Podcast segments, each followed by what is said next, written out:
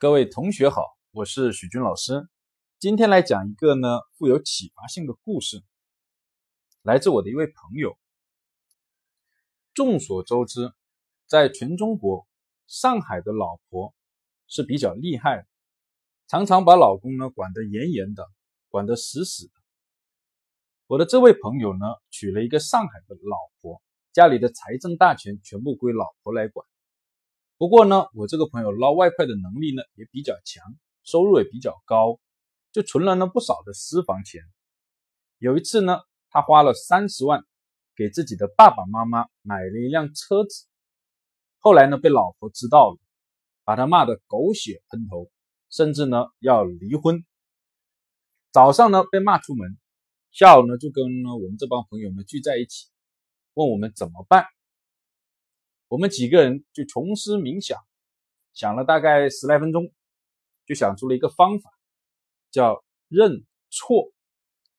同学们可能很诧异，认错这个有什么好新鲜的？且听我呢慢慢道来。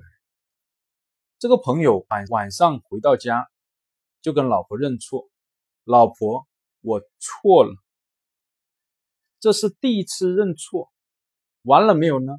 没完，晚上睡觉睡到半夜的时候呢，他就起来假装惊醒，把灯打开，要摇醒自己的老老婆。看我做梦梦到你骂我、批评我，老婆，我错了。这是第二次认错，完了没有呢？没完。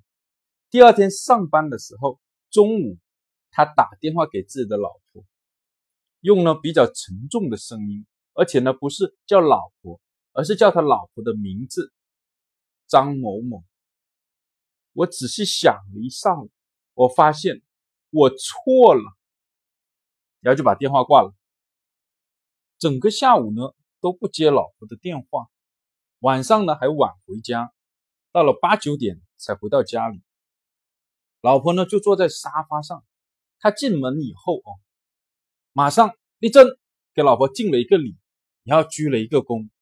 说道：“老婆，我想了好久好久，我真的错了。”他的老婆就吓坏了，噌一下子从沙发上站起来，嘴巴里说道：“不不不，是我错了。”从此呢，我这个朋友这三十万的罪恶呢，就烟消云散了。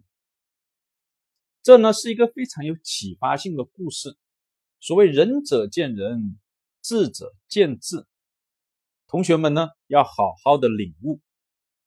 就讲到这，谢谢大家。